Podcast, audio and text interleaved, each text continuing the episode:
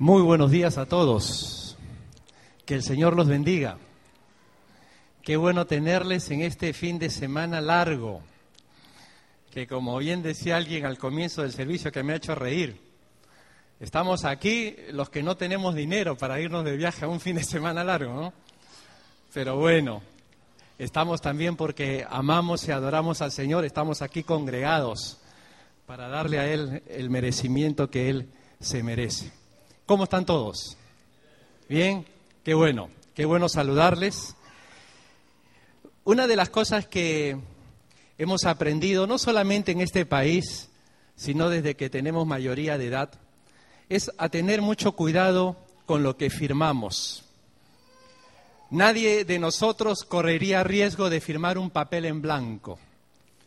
Siempre que firmamos tenemos mucho cuidado especialmente aún de las letritas chiquitas, ¿no? Porque dice que ahí está todo. Así que hay que uno, uno tiene que firmar con, con lupa y leer bien lo que está dicho. Firmar en blanco es comprometernos y correr muchos riesgos después. Pero cuando hablamos de consagrarnos al Señor y de poner nuestras vidas en sus manos, yo creo que esa es la idea delante de Dios. Es como firmarle a Él un papel en blanco.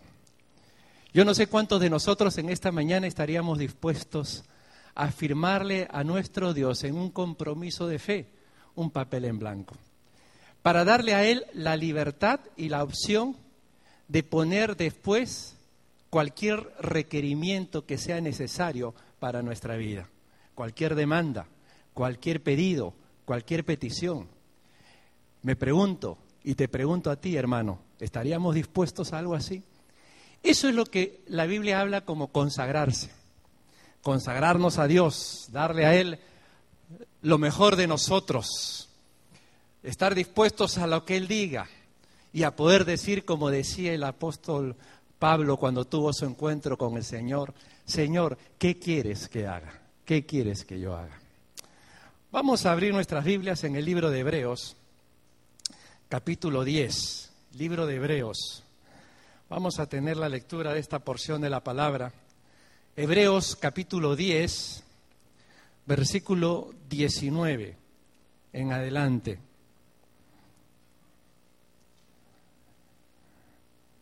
Hebreos.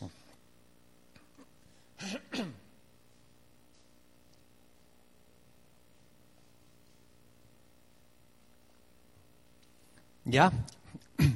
¿Lo tenemos? Hebreos capítulo 10, versículo 19. Vamos a leer esta porción de la escritura. Dice así,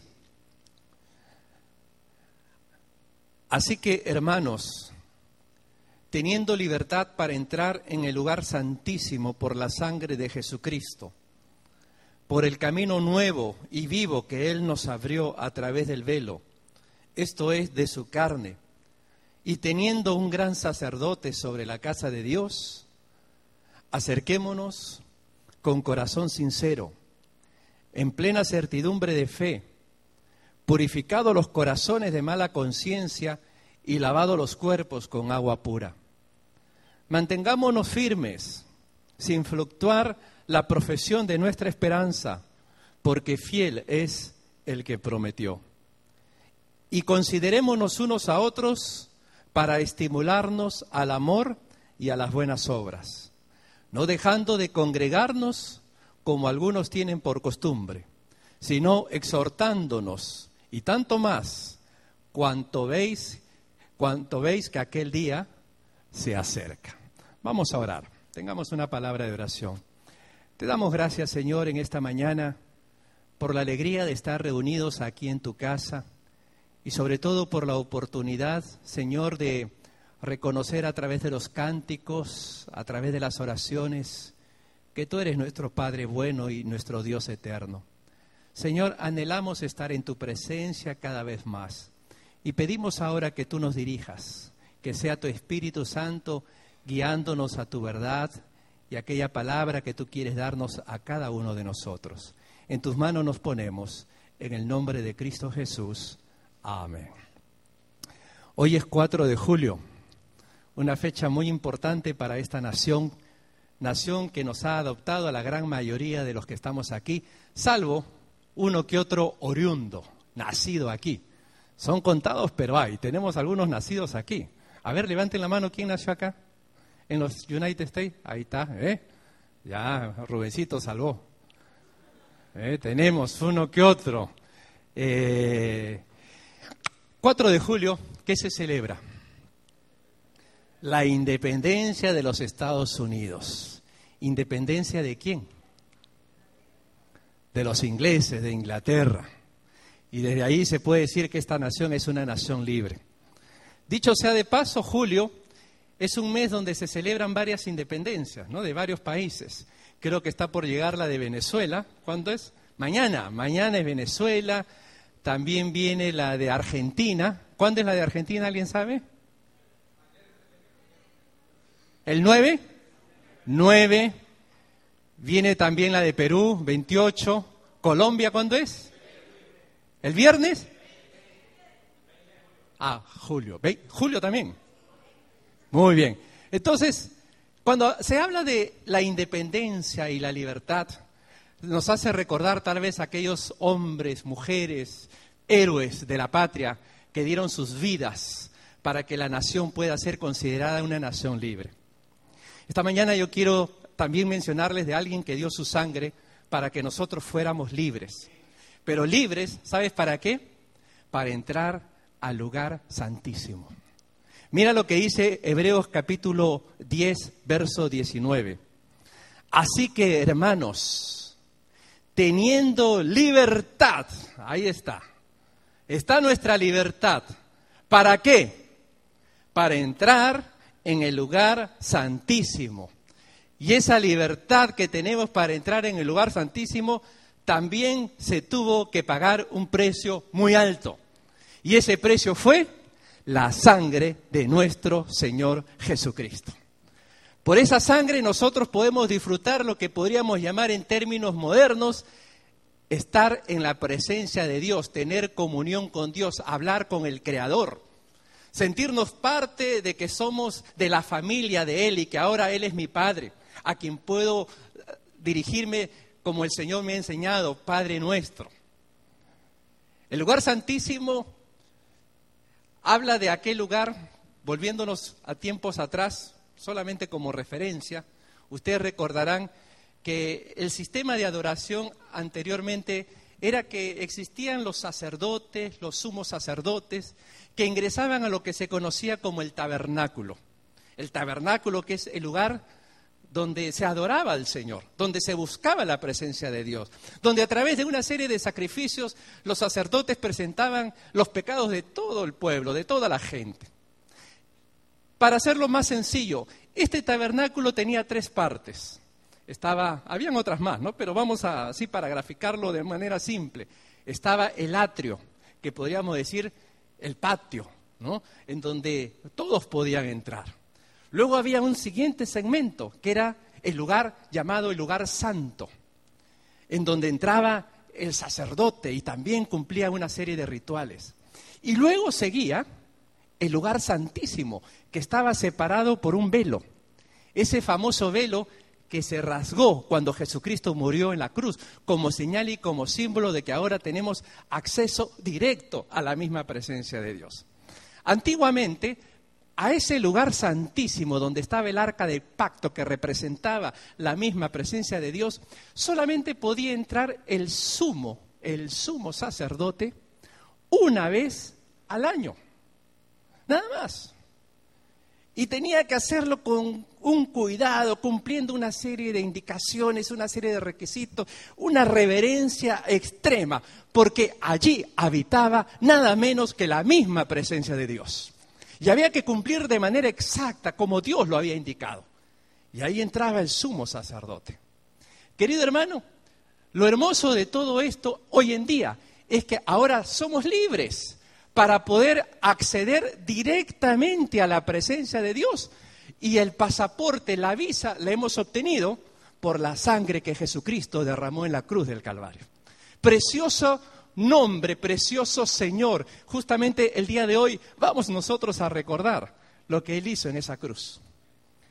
Porque fue a través de eso, como dice allí, hermanos, que tenemos libertad para poder entrar en esa presencia de Dios. Y, como dice allí, fue por esa sangre preciosa, la sangre de Jesucristo, la sangre que nos limpia y nos quita de todo pecado.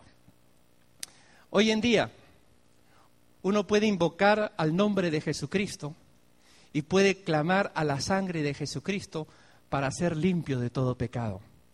Hoy en día tú puedes invocar el nombre de Jesucristo y reprender demonios. Tú puedes invocar al nombre de Jesucristo y reclamar fortaleza y sanidad para tu propia vida. Cuando una persona se siente debilitada porque está tal vez atado, esclavo, dominado por algún pecado, por alguna tendencia mala eh, que no agrada al Señor, uno puede decir, Señor, te ruego, te suplico por esa sangre que fue derramada en la cruz, que me des libertad para poder entrar a tu misma presencia. Uno lo puede hacer. Aquellos que están agobiados, pasando por sus dificultades, por sus tribulaciones, por sus problemas, pueden invocar al nombre de Jesucristo, que esa sangre preciosa tiene el poder, tiene la eficacia, porque nuestra fe y nuestra confianza en ese, en ese hecho histórico, en eso que realizó Jesucristo hace algunos años atrás, podríamos redondearlo a 2000, esa fe de un hecho que ocurrió en la historia de la humanidad es la que nos ha dado acceso. Por eso que, ya que hoy se celebra la libertad de esta nación, yo también quisiera, hermano, que tú te alegres en el corazón, porque puedes celebrar que eres libre para acceder a la misma presencia de Dios. Yo no sé si eso te entusiasma, pero para mí eso es un motivo de amén, de saber que por esa sangre preciosa yo puedo estar en su presencia, que no necesito de intermediarios, que no necesito que alguien lo haga por mí, que yo puedo acceder de manera directa, porque justamente miren lo que dice el versículo 21 y teniendo un gran sacerdote. Ya no se habla del sumo sacerdote, ya no se habla del sacerdote, sino se habla de un gran. Porque Él es grande. Porque hablar de Jesucristo es hablar del Todopoderoso. Hablar de Jesucristo es hablar de aquel que murió en la cruz por nuestros pecados. Es hablar de aquel que resucitó de los muertos. Es hablar de aquel que está vivo en medio de nosotros. Es hablar de aquel que en los momentos difíciles y duros de su vida, Él estuvo dispuesto a renunciar a sí mismo y a decir, Señor, que se haga tu voluntad y no la mía. Es aquel que en los momentos de necesidad dejó palabras para aquel que quiera verdaderamente invocar su nombre, palabras como estas. Por ejemplo, que tú puedas decir y que puedas entender que si estás trabajado y cargado, Jesús te dará descanso. Porque lo ha dicho, venid a mí los que estéis trabajados y cargados, que yo os haré descansar. Él es aquel que dijo, yo estaré con vosotros todos los días hasta el fin.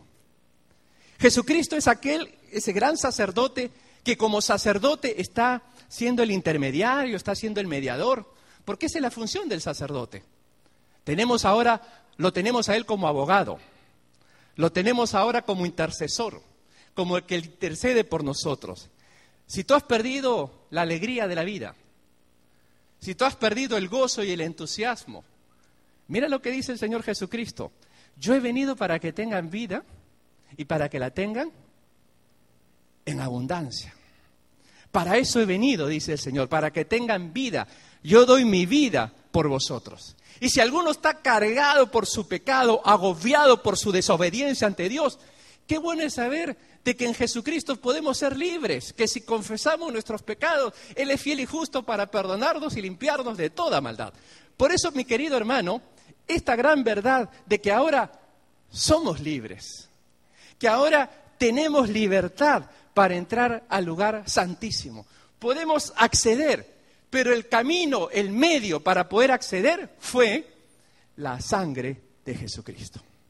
Fue por medio de ese honor esa invitación, ese llamado que el Señor nos ha hecho. Y en base a eso, permíteme ir a un siguiente aspecto que es importante. Es verdad, somos libres. Podemos declarar el día de hoy que tenemos esa libertad para entrar en el lugar santísimo, que tenemos un gran sacerdote, grande, poderoso, que todo lo puede, que para él no hay nada imposible. Pero Él nos hace un llamado y nos invita con ciertos requisitos que yo quisiera que los podamos reflexionar el día de hoy. Cuando Él llama, pone ciertas condiciones porque ¿saben cuál es el extremo? Que como nosotros creemos que Él ya pagó el precio, como leemos aquí que dice que ya tenemos libertad para entrar, podemos ser libres para entrar, nos vamos a los extremos. Y hay mucha gente que dice, bueno, como ya tengo libertad, Jesús es mi pana, ¿no? O Él es mi pata, o Él es mi parcero, como dirían otros, ¿no? O, Él es mi compadrito, mi amigo, ¿no? Él me entiende, Él me conoce, Él sabe cómo pienso, Él sabe cómo soy.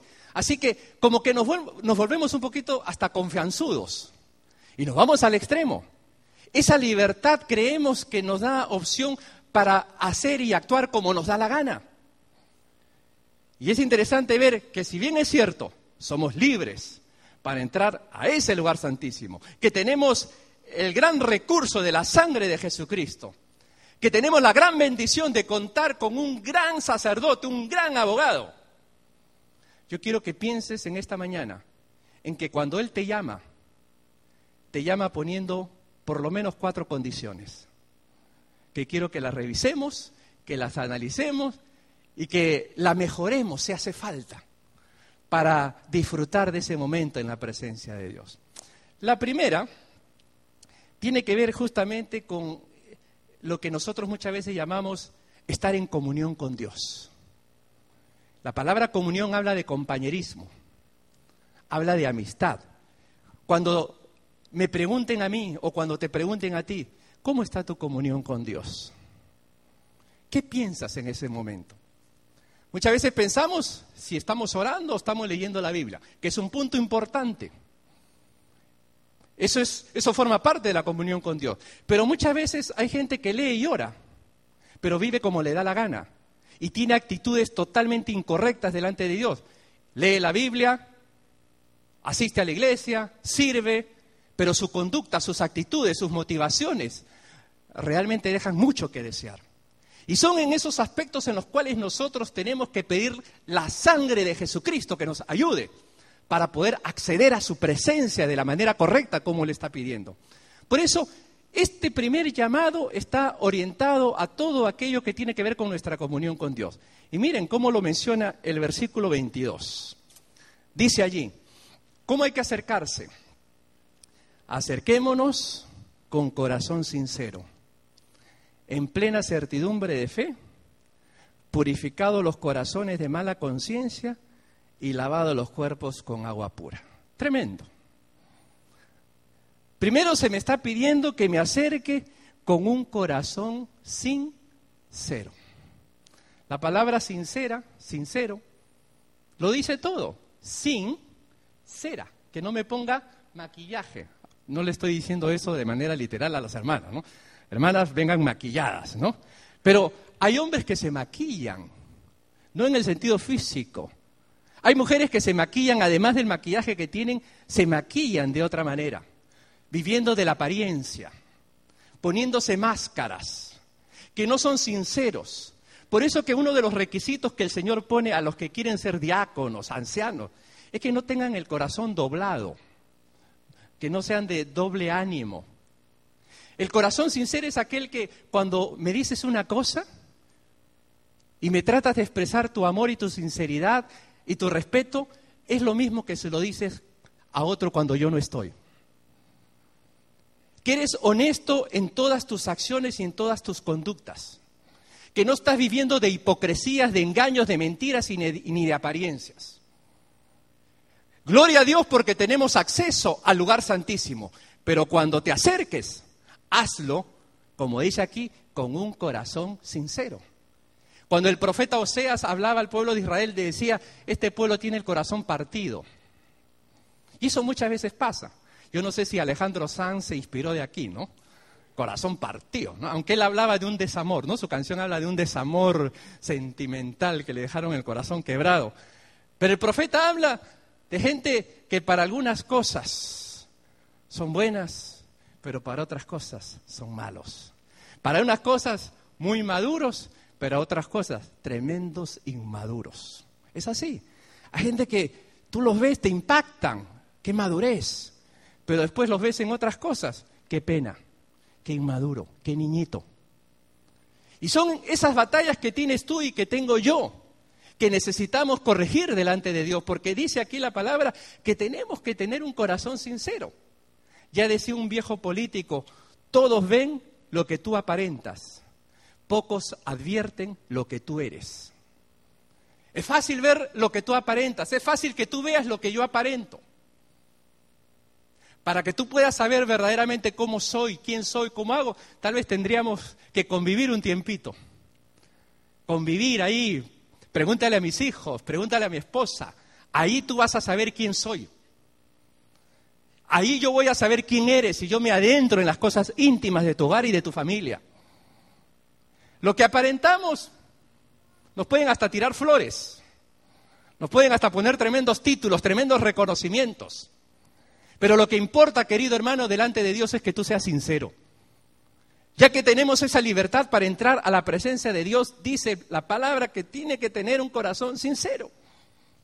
No solamente un corazón sincero, sino dice a continuación, plena certidumbre de fe.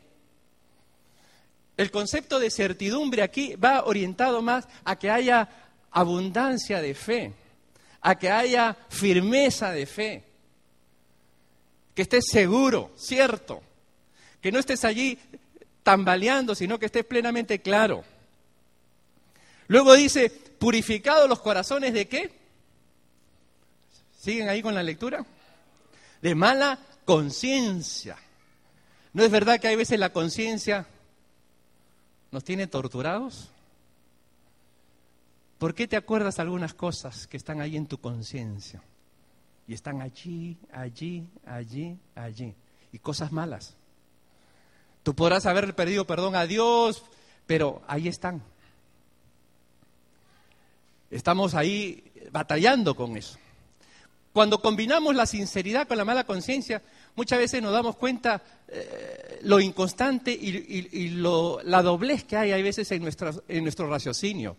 Por ejemplo, tú puedes ser muy sincero con Dios, pensando que como nadie te ve, nadie te escucha, tú le dices, Señor, perdóname porque soy un gran pecador, porque soy un desgraciado, porque soy un maldito. ¿No? Y por ahí te encuentras con alguien que te dice, hola maldito, ¿cómo estás desgraciado? ¿Cómo estás pecador? ¿Cómo te sientes? Te sientes ofendido. ¿Y sabes por qué te sientes ofendido? Porque probablemente con Dios no fuiste sincero. Y cuando alguien te lo dice así de manera directa, te duele. Hay veces pensamos que porque somos sinceros con Dios podemos ser falsos con los demás. Y vamos en esa, en esa distorsión y acumulando cosas, creando una mala conciencia que no son del agrado de Dios. Por eso qué importante es que examinemos nuestro corazón. No en vano la Biblia dice, sobre toda cosa guardada, guarda tu corazón porque de él mana la vida y la conciencia que va acumulando aspectos que van afectando nuestra conducta y nuestra comunión con Dios. Luego dice, para terminar ese versículo, lavados del cuerpo, lavados los cuerpos con qué? Con agua pura. Algún hermano me dirá, bueno, yo tengo en mi casa filtro, entonces mi agua está limpia, está purificada, ya me bañé, ya, lavado los cuerpos con agua pura, lo cumplí. Otro por ahí ha pensado que se refiere al bautismo, que ya cuando me meten al agua ya salí limpio y purificado, ya no necesito ya ni siquiera pedirle perdón a Dios, ya estoy extremadamente santo y purificado. Si bien es cierto, estas son alusiones y referencias a rituales del Antiguo Testamento, yo quiero solamente que tú saques la esencia. Por algo el Señor pide que laves tu cuerpo, no solamente físicamente, hay cosas que hay que limpiar. Por ejemplo, lávate las manos, porque probablemente con tus manos hiciste gestos, firmaste cosas incorrectas, eh, deseaste, codiciaste, pusiste las garras. ¿Cuántas cosas? Necesitamos lavarnos los ojos, necesitamos lavarnos las orejas también, por las cosas que escuchamos, por las cosas que vemos. Más de uno necesita limpiarse la lengua, la sin hueso. Esa lengüita chiquitita, pero que es feroz. Algunos la usan para tirar veneno, para destruir. Santiago capítulo 3 nos da toda una instrucción de cómo hay gente que utiliza la lengua para destrucción. La, lavarse la lengua también. Si tienes un buen cepillo, lo puedes usar, pero te vas a limpiar solamente lo de afuera y el mal aliento que puede haber. Pero hay cosas que hay que limpiarlas de corazón, hermanos, de fondo. Necesitamos lavarnos los pies. Vaya a saber por dónde los has llevado, por dónde has caminado, por dónde estás andando. Eso, si damos, diríamos, vuelta al asunto, podemos empezar a darnos cuenta que hay muchas cosas en nuestro cuerpo que necesitan ser lavados. ¿Te das cuenta que la libertad no es asunto de que ya, ya me metí? La libertad es un asunto de que el Señor quiere que nuestra comunión con Dios esté correcta. Por eso, hermano, yo te preguntaba hace un momento, cuando hablábamos de cómo está tu comunión con Dios, no solamente tienes que pensar si lees la Biblia, oras o te congregas. También tienes que pensar si tu corazón es sincero. También tienes que pensar si tu fe está llena de convicciones certidumbre, llena, creciendo. También tienes que pensar cómo está tu conciencia. También tienes que pensar si te estás lavando, purificándonos. Y la manera como tenemos nosotros en el día de hoy para lavarnos y purificarnos es por la sangre de nuestro Señor Jesucristo. Pues ahí está, aspectos que tienen que ver con nuestra comunión con Dios. No es solamente un asunto de si leo o no leo la Biblia, si sé o no sé la Biblia, que son importantes, es un asunto también de actitud, de cambio, de conducta. Porque es esperar que la palabra cambie la vida, que el Señor cambie la conducta y que nosotros vivamos para agradar a Dios, para glorificar su nombre y para extender su reino. Ahí viene uno de los grandes llamados del Señor. Llamados a tener una correcta comunión con Él. Vamos al segundo. El segundo llamado aparece en el versículo 23. El versículo 23 dice, mantengamos firme, sin fluctuar, la profesión de nuestra esperanza. ¿Por qué? Porque fiel es el que prometió. Hay que mantener firme, dice, sin fluctuar, la profesión de nuestra esperanza. La esperanza nuestra profesión, mejor dicho, la profesión de nuestra esperanza es esa confianza que hemos adquirido en Jesucristo, esa fe que tenemos en el Salvador, en el reino de los cielos, en las cosas que vendrán, en su promesa, en la salvación, tantas cosas que nos han invitado y nos están llevando a conducirnos y a caminar como cristianos. Uno tiene que mantenerse firme. En otras palabras, este es un llamado, querido hermano, a que tú puedas mantener firme tu profesión cristiana, tu decisión de hijo de Dios. Que la puedas mantener firme no solamente aquí dentro de la iglesia, manténla firme allá afuera en el mundo, donde la gente se ríe de los cristianos, donde la gente menosprecia al Hijo de Dios. Allí es donde tú tienes que mantenerla firme, ante las dudas, ante el ridículo, si estás pasando por problemas y por dificultad, no por eso vas a decir, ay, ¿en qué me metí? El Señor me ha traicionado, los hermanos son así, son asá. No, no es para fluctuar.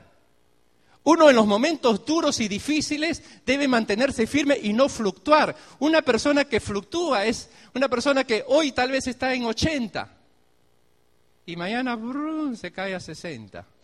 Y después el día siguiente se tira al piso. Después hay que a, echarle aire para que se levante. Y otra vez. Y están así, que suben y que bajan, fluctuando. O sea, la confianza que nosotros tenemos en el Salvador no es motivo para tomarla a juego o estar fluctuando de ella. Eso debe, como se menciona allí, mantenerse firme. Mantengamos firme sin fluctuar, sin estar, ¿no? O sea, lo que está en nuestra fe lo relacionado a nuestra confianza en Jesús como nuestro Salvador, no es motivo para estar llevándolo así. Es motivo para mantenerlo firme, constante, más bien en alza, porque Jesucristo es eterno, porque Él es glorioso, porque Dios no, no, merece ser menoscabado por nuestra conducta, por nuestras actitudes. Todo lo contrario, nuestro mensaje siempre debe ser de alegría, de bendición, de gozo, porque Dios es gozo, Dios es bueno, Dios es fortaleza. Por eso el llamado, la demanda, que no fluctuemos, sino que más bien nos mantengamos firmes. Tercer llamado, versículo 24. Se nos llama aquí a que nos consideremos unos a otros. ¿Para qué? Para estimularnos al amor y a las buenas obras. El estimularnos, qué palabra tan importante. Y también el considerarnos. El concepto de considerar es, yo te respeto, yo te comprendo, yo voy a a tratar de darte siempre tu lugar, porque tú eres un hijo de Dios, eres una hija de Dios. Que tienes defectos, yo también los tengo. Que tenemos pecados, yo también los tengo. Pero lo importante aquí, querido hermano, es a que nos consideremos. Y sobre todo, como dice ahí el término, a que nos estimulemos al amor y a las buenas obras. Cuando pienso en la palabra estimular, me hace acordar a la idea de cuando uno tiene un alfiler y le hincas a alguien, ¿no? ¿Tú le has hincado a alguien alguna vez con un alfiler? Bueno, no hagan la prueba mucho, ¿ah? porque pueden atravesar a alguien. Y que sea con un alfiler, no con un cuchillo, ¿ah? porque hay por ahí alguno que está pensando ya de repente mejor un cuchillo. Pero si tú le hincas a alguien o si te han hincado alguna vez, la reacción es, ¿no? ¡Ay! ¡Ay! ¿no? Eh, pero eres estimulado inmediatamente a un grito, a un, a una reacción. Y yo creo que el concepto de, estimular va eh, orientado en ese sentido. Que lo que tú hagas, hermano, inque, pero inque para el amor y para las buenas obras. Hay gente que inca, pero para desalentar. Hay gente que inca para desanimar. Hay gente que inca para sembrar el rumor, el malestar, la incomodidad. Y creo que es ahí donde nosotros tenemos que darnos cuenta la importancia que tenemos aquí de hincar y estimular para el amor y para las buenas obras. En otras palabras, esto es algo así como una decisión. Hay que saber eh, animar y, y, como dice ahí, estimular. Muchas veces las frustraciones vienen, ¿saben por qué, hermano? Porque no se cumplen nuestras expectativas. Y uno tiene que aprender a lidiar con sus expectativas. Que muchas veces tus expectativas no son reales, o no se van a dar, o no se van a cumplir. Pero la tarea que nosotros tenemos como hijos de Dios es que siempre debemos estar estimulando al amor. ¿Cuál es nuestra función? ¿Animar a que haya amor o animar a que haya pleito? ¿Animar a que haya amor o animar a que haya división? Y creo que es ahí donde tenemos nosotros que darnos cuenta de la importancia que nos está dando aquí la palabra de Dios cuando nos llama a entrar al lugar santísimo. Ok, eres libre de entrar a la presencia de Dios, pero, pero, dice ahí el versículo 4, considerémonos unos a otros, respetémonos y estimulémonos al amor y a las buenas obras. Estaba trayendo aquí el pensamiento de un escritor muy antiguo, Dietrich Bonhoeffer. Él escribe un libro que se titula Viviendo en comunidad. Y es interesante, él pone esta frase. Dice, la desilusión con nuestra iglesia local es algo bueno, porque destruye nuestras falsas expectativas de perfección. Cuanto más pronto dejamos la ilusión de que una iglesia debe ser perfecta para amarla, más pronto dejaremos de fingir y empezaremos a admitir que todos somos imperfectos y que todos necesitamos de la gracia de Dios. Esto es muy importante, hermano. Necesitamos darnos cuenta que todos somos imperfectos y que todos necesitamos de la gracia de Dios. Para no estar cayendo en esa desazón de don pésimo. ¿No? Me han desilusionado, me han decepcionado. ¿Y te has puesto a pensar tú, a cuántos habrás decepcionado tú? Cuando alguien viene y me dice, me han desilusionado, ¿y tú a cuántos has desilusionado? ¿Ah? A nadie. Tú eres la maravilla. Y creo que es ahí donde nosotros tenemos que darnos cuenta, hermano, que nuestra tarea, ¿cuál es? Nuestra tarea es a considerarnos unos a otros, considera, respeta y estimulémonos al amor y a las buenas obras. Creo que es ahí donde podemos pasar a continuación al último y cuarto llamado. Está en el versículo 25. El último llamamiento para aquellos que tienen esta libertad de entrar al lugar santísimo. Dice allí, no dejando de congregarnos, ¿como qué? Como algunos tienen por costumbre, sino exhortándonos y tanto más cuando veis que aquel día se acerca. Poniéndolo en palabras simples, hay gente que tiene la costumbre de no congregarse. ¿Por qué? Mil razones. Desde que no me gustó la cara del fulano,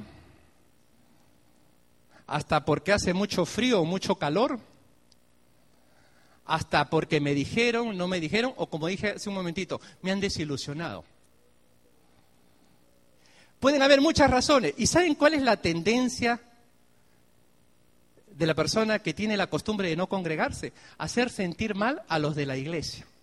Cuando es al revés. El problema no está en la iglesia. Déjame decirlo bien claro. Cuando una persona ya no quiere congregarse, el problema es suyo, es un problema espiritual, falta de comunión con Dios. Te pongo un ejemplo. El apóstol Pedro fue encarcelado. Su delito, predicar el Evangelio. Por las circunstancias, no lo visitaron, nadie lo llamó, nadie lo vio. Cuando milagrosamente Pedro sale en libertad, ¿sabes cuál es su reacción? Buscar a la iglesia, a los suyos. Dice, buscó a los suyos. Cuando un hijo de Dios ama al Señor, ¿sabes qué va a desear? Estar con los suyos. Anhela eso.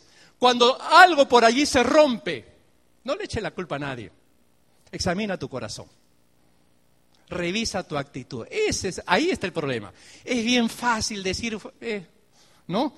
Esto, el otro. Eso es bien fácil. Lo más difícil es reconocer la mea culpa y decir, ¿dónde estoy fallando yo? Porque a veces podemos nosotros pintar una serie de cosas para esconder la realidad y los escondrijos que hay en nuestro propio corazón.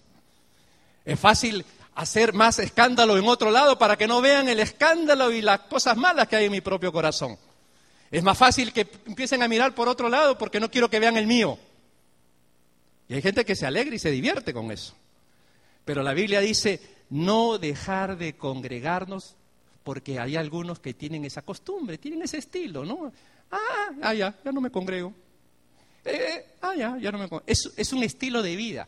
Hay veces uno no puede congregarse por circunstancias mayores, pero ya cuando tú lo haces un estilo, que por A, por B, por C, ya allí la cosa cambia. Por eso dice la palabra de Dios, ahí está, no dejar de congregar como algunos tienen por costumbre sino exhortándonos y tanto más cuando veis que aquel día, ¿cuál es el día que se acerca? El regreso del Señor. Cristo viene pronto, viene por su iglesia y esa iglesia debe cada día más, en primer lugar, amar a Dios. En segundo, amar a sus hermanos, considerándolos unos a otros. Tercero, seguir compartiendo el Evangelio, sabiendo que hay gente que necesita escuchar de Cristo y del amor de Dios. Y somos llamados tú y yo a compartir y a dar testimonio de nuestra fe. Así que hermanos, hoy que celebramos la independencia de los Estados Unidos, yo quiero decirte que tú también eres libre. Somos independientes para entrar al lugar santísimo. No hemos sido librados de los ingleses, pero sí hemos sido librados del pecado, de Satanás, de las cadenas de esclavitud para ahora entrar a la misma presencia. Pero recuerda que para entrar hay que entrar con respeto. Hay que entrar tomando en cuenta estos requerimientos. Él nos está llamando a que nos acerquemos con corazón sincero. Él nos está llamando a que nos mantengamos firmes. Él nos está llamando a que nos consideremos, a que nos respetemos unos a otros. Y Él nos está llamando a que no dejemos de congregarnos. Todo lo contrario. Cuando veis que aquel día se acerca, es más motivo para estar juntos, velando y esperando la venida de nuestro Señor. Amén, hermanos. Vamos a orar, vamos a inclinar nuestros rostros y vamos a tener un momento de oración. Yo te invito que allí en tu lugar ores al Señor. Y de esa manera tú mismo puedas evaluar esta invitación, esta libertad que tenemos. Somos libres para entrar al lugar santísimo. Somos libres. Pero yo te pregunto, ¿cómo está tu comunión con Dios? Estamos viviendo solo de apariencias, de argumentos, de raciocinios. Yo creo que es tiempo de doblegarnos y rendirnos al Señor y dejar que en la libertad del Espíritu sea el Señor obrando en nuestra vida. Lo que haya que corregir, lo corrige el Señor. Habrá que ir haciéndolo. Pero que sea el Espíritu de Dios que haga su obra, no nosotros. Yo te invito a que ores al Señor. Y más en esta mañana que vamos a acercarnos a la cena del Señor. Oremos.